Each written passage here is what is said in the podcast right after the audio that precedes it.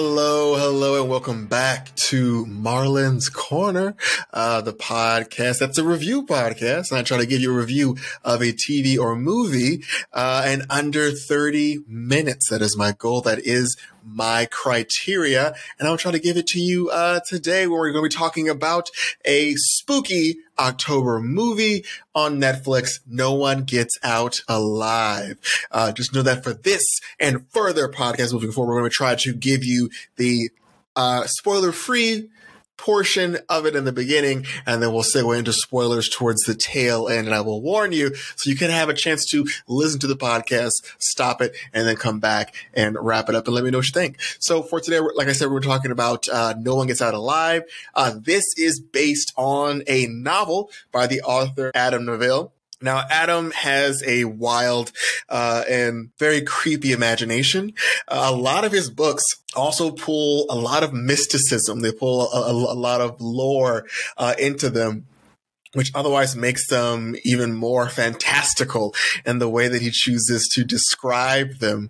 Uh, now, again, Netflix is always looking to find partnerships. Um, we've seen that with the Millarverse, uh, as as well as their dipping into anime. So I'm definitely hoping that they're looking for good horror content. Uh, Adam Nevill is someone they tap into because he has some amazing books to uh, make movies out of. Uh, now, the book "No One Gets Out Alive" is only 320 pages, so you can definitely knock that book out in a day and get through it.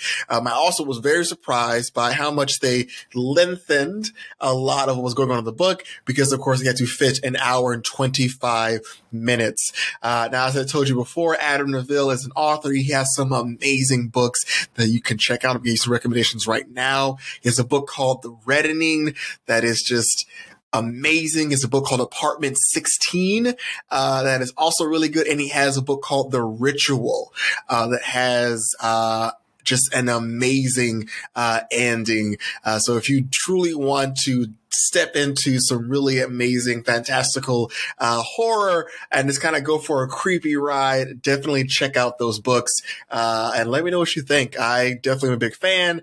I, I enjoy reading books that kind of shin, shivers up my spine. I remember reading Mothman as a kid in middle school, so I'm definitely looking out for any and all books that uh, kind of cause you to like think twice when you hear a little sound at night in the middle of your sleep. So just know that moving forward. Uh, now, the movie adaptation is directed by Santiago uh, Menghini, and he has an extensive background in horror.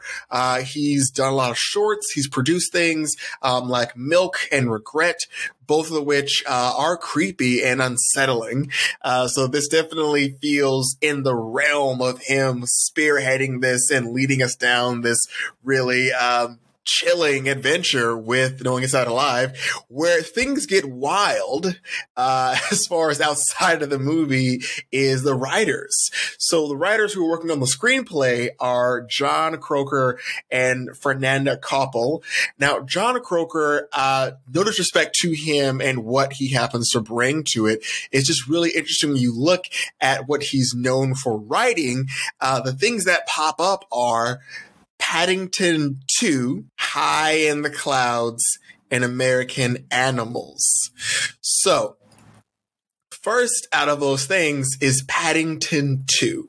Now, I'm sure that just because you can write a lovely child movie doesn't mean that you can't write a horror film. It's just very shocking to see that that's like the first thing this man is known for is um, one of Rotten Tomatoes almost 100% scored movies about a bear who likes marmalade and wears a raincoat and a hat.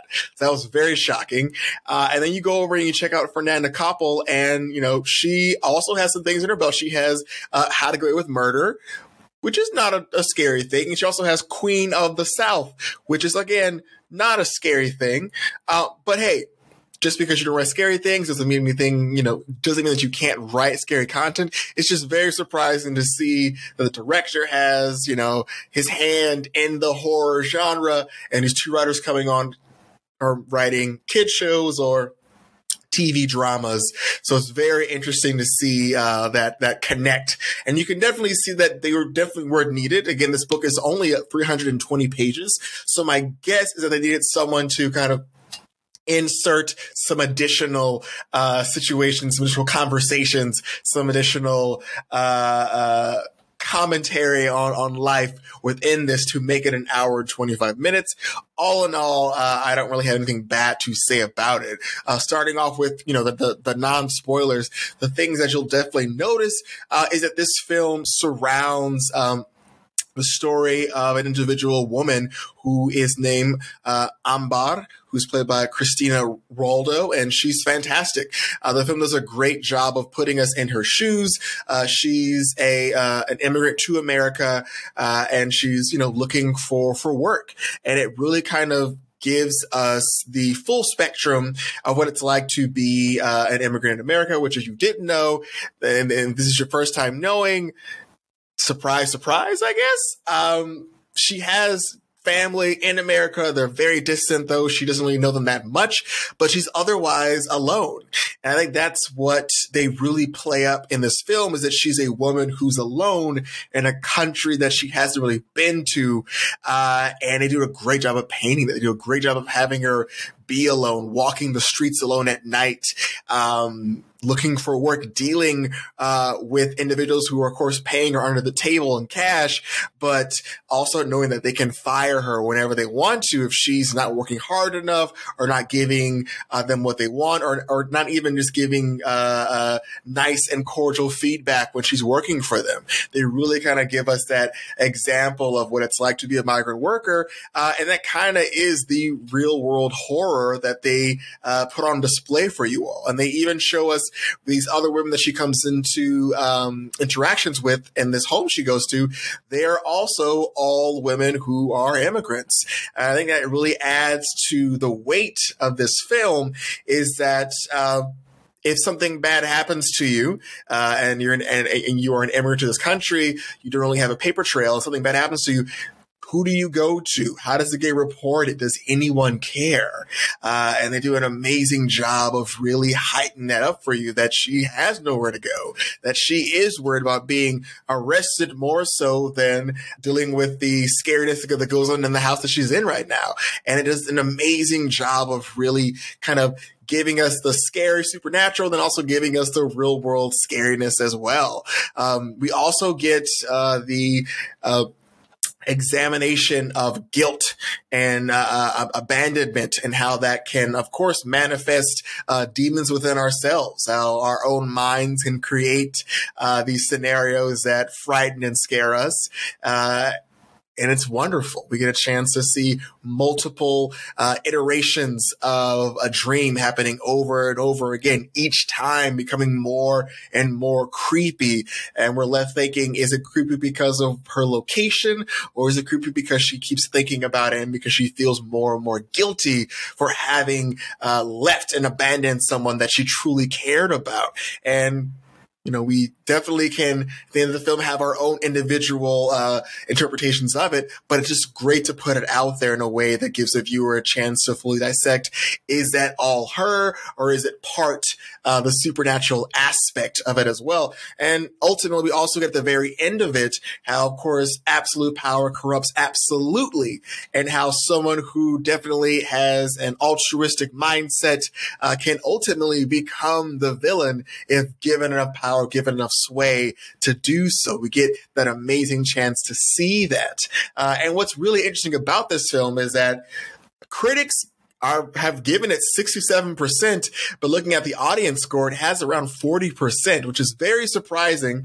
Um, it seems like critics definitely like this film, whereas the audience are maybe not feeling as much. Uh, I definitely think it's a fun and enjoyable film to watch. And if you haven't checked it out, definitely do so uh, because I think it's a really uh, it's well shot, well produced, uh, and it's entertaining. Uh, it's just really creepy in all the right ways, and when you get that big moment at the very end, it just reminds you that this author this is his realm. He has a Guillermo del Toro kind of vibe to him. So know that going in, there's a definite Guillermo del Toro ending where you're like, oh wow, that's amazing that they decided to go this way with this, uh, and it's just fantastic. You should check it out. It's beautiful. Um, I'm going to just kind of stop there for the non-spoiler section of it. Just know that again, it's an immigrant in search of the American dream uh, who's forced to take a home in a boarding house, uh, but finds herself in a nightmare that she cannot escape,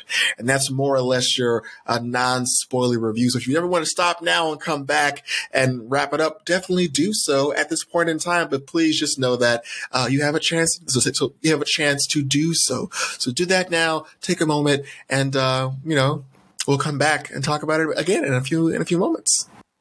Alrighty, welcome back. Uh, this is a continuation of our review of Knowing Inside Alive. This is, of course, the spoiler section of it all. So let's get into it. Uh, Ambar is played amazingly well. We get so much from Cristina Rodlo, and it's just fantastic. Uh, the level of vulnerability she gives, uh, as well as the naivete. We see her come in and just really trust everyone. She trusts uh, this distant family, this this this cousin that she has in America. Uh, she trusts that he's going to help her get this job, uh, and that all she needs to do is just you know get this green card because her cousin Beto he's got it, and she trusts uh, her coworker Kenzie to get her this green card that has this specific state in mind, Texas, because that's something she told her cousins that oh I'm uh, I'm I'm from Texas, so she just doesn't want to really tell everyone the truth because she just wants to solve it all on her own and she does so as being so trustworthy. Uh, and so we get a chance to see uh, another fellow immigrant uh, kind of screw her over. We see kenzie tell her that she can get her this green card uh, and she just asks for money and then, then Ambar gives her that money and then of course kenzie quits the next day and is gone which means she's out of all that money and she has her job interview where she needs her id and a few days and she doesn't have it. Uh, and that's her first, you know, initial kind of like this is like I I don't know what I'm gonna do. This I'm I'm so afraid. I had this this dream that I was gonna achieve, that I was gonna get. I had I was gonna go to night school. You kind of watch her world crumble around her, uh, and you just truly feel kind of like sick and kind of sad that oh man, she got taken advantage of. And I wish that she had given this this woman all of her money and trust her so much when she didn't know her. I wish she had told her cousin, hey, I don't actually have an ID. Maybe you could have helped her, but because she chose to do it this way, it just opened up so many more dark doors for her. Um, when she finally gets to this boarding house uh, and she decides to to to live there, to be to be a part of that community, um, we get our first introduction to Red, the owner of, of the establishment, and Red, of course, is very shifty out the gate. You know, Red knows that she's an immigrant, asks for money for that first month's rent immediately. Um, we see that he's just not to be trusted. And, you know, I mean, even when she, when he, when he tells her that, oh, like this is a house mostly for women and she sees as another guy goes, oh, that, that's just my brother. It's fine. Uh, it's just, there's so many smaller red flags. It's just a lot. And what this movie does an amazingly, does an amazing job of is kind of giving us this, um, warm up, this this this, this kind of uh, staggered uh, uh, uh, scares as they build up. You know, we first see the beginning with Simona as she's calling and talking to someone, and she also again has guilt about leaving uh, there's, there's, a lot of guilt in this house of individuals who have left their country and uh, have uh, some reason to to feel guilty that's lingering within them. So we see someone on the phone talking about her father before she's taken. Um, we also see these creatures or these specters with these white eyes just kind of in the background, uh, just kind of always watching, always observing. I think one of the most amazing scenes we see in the film uh, is when uh, watches these two ghosts go at it. She watches the ghost of Mary and another uh, immigrant woman just kind of have this fight, and she watches her room get kind of tore up by these two spirits uh, on their way out, and it's just fantastic. Uh, it's just designed so well, it's shot so well, uh, and it's just it's it, it's amazing. I do think it was great for them to not give us too much information uh, on uh, Red and his brother, um, because in the beginning of the film we see uh, this like real old timey footage of someone going to either Mexico or South America and pulling up this stone box. Uh, and then, of course, we see later on that Red has, you know, some Aztec, uh, artifacts in his office. Um, when Ambar goes in there, she of course finds that um, his father uh, and what looks like his mother were the first two to find this box, or the first two to discover it. And then with Red's further explanation of everything that this box spoke to him, that it made him do bad things, we kind of get uh, that this box has a way of corrupting people, of changing them. We don't get too much on what the father did because ultimately, um, the father's out of the picture. But we do know is that from Red is that Becker um, was a sick child, uh, and then because he chose to speak to this box, sorry, this box chose to speak to him, uh, he started to gain some powers. We don't get too much information on what these powers were. Um, we know that they were healing in nature and that he felt better. Uh, and then because of that, he knew that he had to sacrifice something. And so we kind of get this sacrificial aspect to the story. We even get those in the paintings that Ambar finds of these um, headless uh, figures who are in these in these paintings that she happens to see, and we can't really connect what's going on with them. But we do that that there's a sacrifice uh, portion that's a part of this ritual that they keep talking about. Uh, and then we know that Becker and his mom Mary were taking these immigrant women because, like I said before, um, we see them taking advantage of the most vulnerable. Not only are they women, but they're women who have immigrated to this country that have no one else, that are seeking shelter in this place uh, because the rent, you know, it might be cheap, but you know they have nowhere else to go and they're kind of trapped there. And so we see a bunch of these kind of ghosts in the house. And at some point, I was wondering, like, how is it that no one knows they're there? And then you kind of have that really sad moment of realization that no one knows they're there because no one happens to truly keep tabs on these immigrant women. So they can show up in a country, work for cash, have no ID, and then disappear. And unless they have someone there to advocate for them, their disappearance isn't going to raise any red flags. And so we are left with that truly sad and sickening thought that these multiple of women who are ghosts, who are specters, have gone missing and have been murdered in this house. And no one's done anything about it. No one has cared.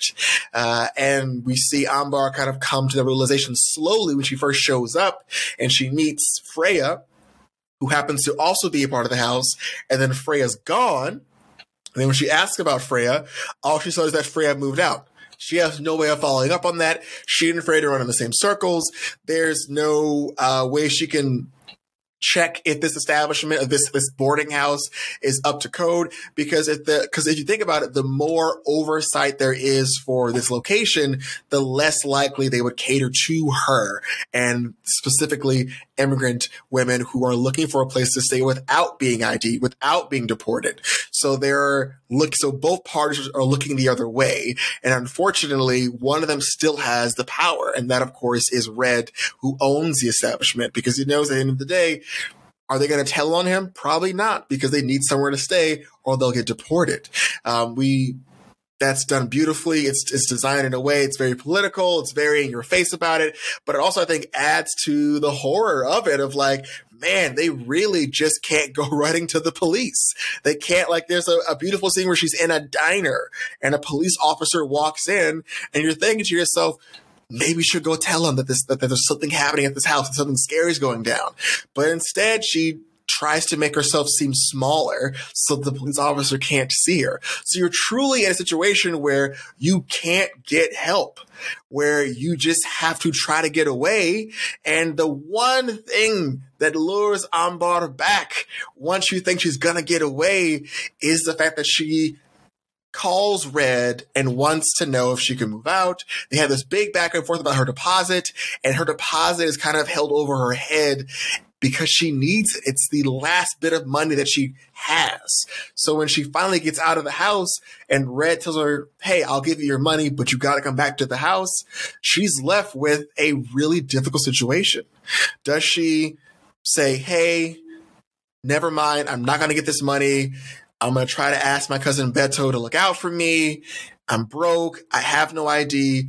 Is it worth putting him at risk to kind of house me? Or is it better that I go get this money so that I can at least pay someone back or not be too far in debt? And so she decides to like get this money. Like, as a viewer, every bone in my body was like, just give it up, girl. Don't go back. But of course, I am not in her situation. You know, I'm not someone who, you know, is in need of this money to potentially pay for um, the process of, of, of, becoming a citizen, to pay for anything. This is all the money she happens to have. So in her mind, this is it. Like, I gotta get this money back, even if it means going back with this scary man.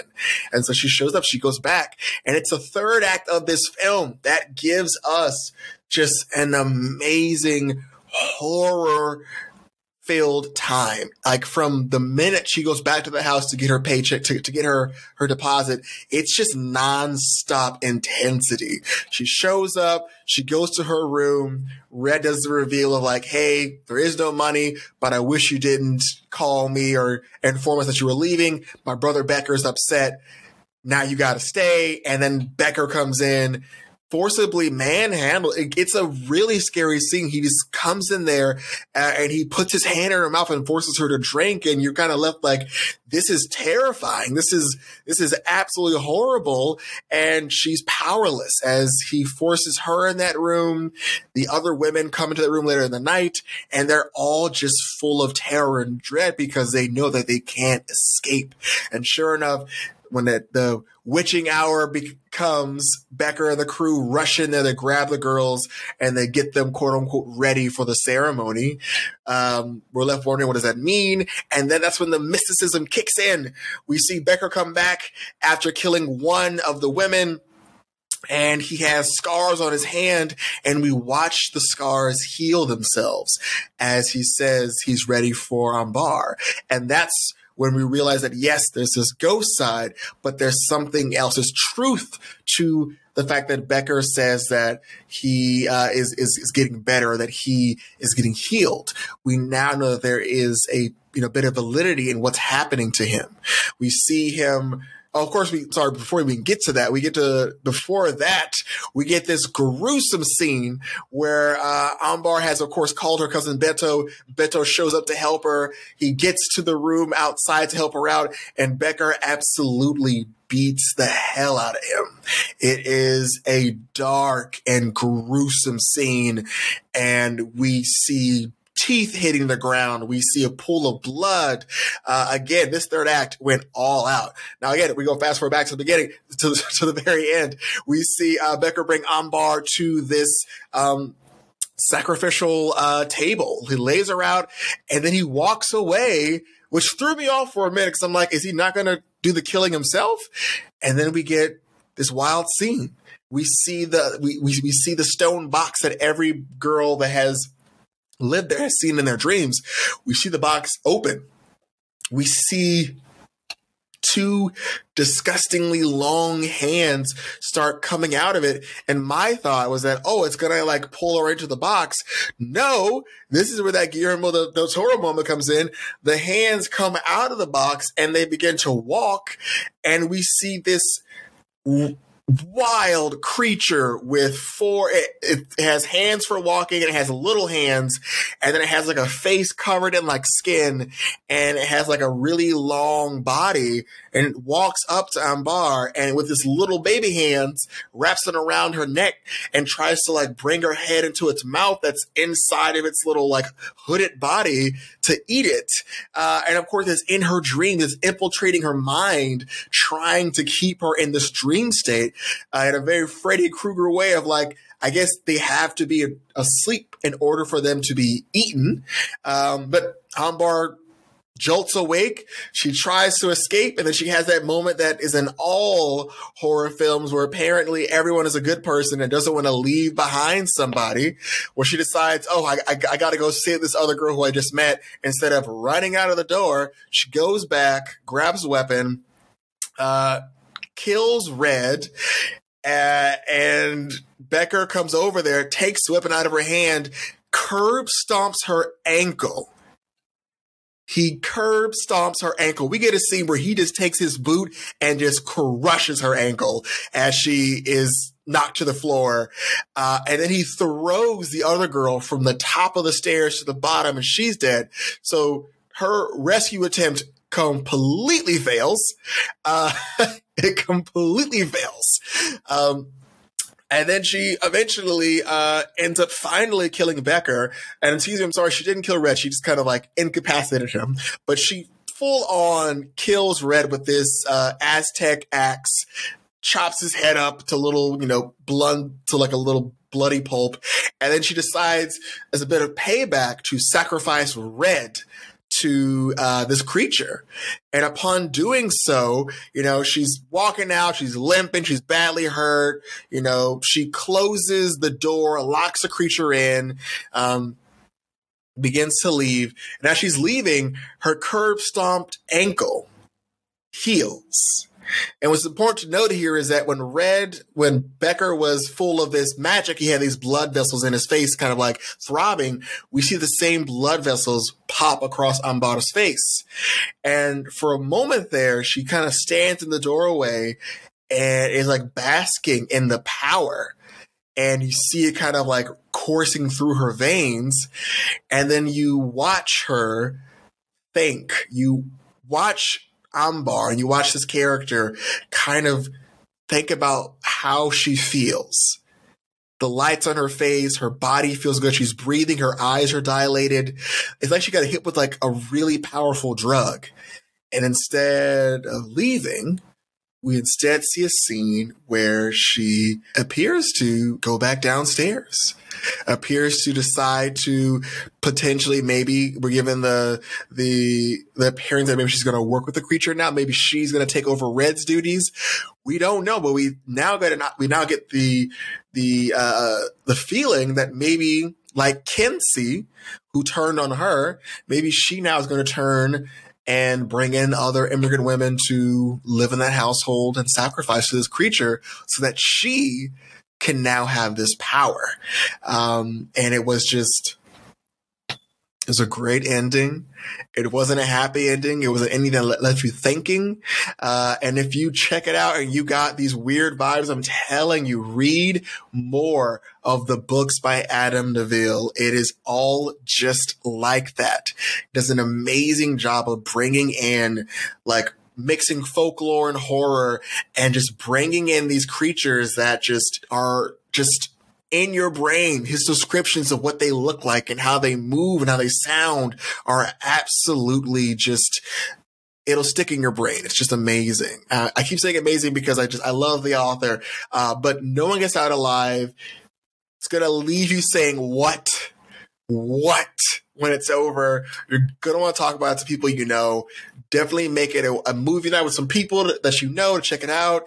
And it is wow. That third act, everyone's going to be on the edge of their seats staring at the TV, shouting, making comments. Be ready for it. It isn't a slow start. It's a moderate start, but when it gets to that third act, it ramps it all the way up. Now, that is my time under 30 minutes. I hope you enjoyed it. I hope you had a good time. Uh, Marlon's Corner is going to be doing some other amazing October horror themed movies. And then we got November coming up and maybe we'll do a Hallmark thing. I don't know. We'll do what we need to do. And maybe if you have a suggestion, at me on uh, Instagram at Marlon's Corner or on Facebook at Marlon's Corner and I'll hit you back. But without further ado, folks, thank you so much for tuning in, for checking in, being a part of the experience. Uh, and we'll see you next time back here in the corner on Marlon's Corner. Bye.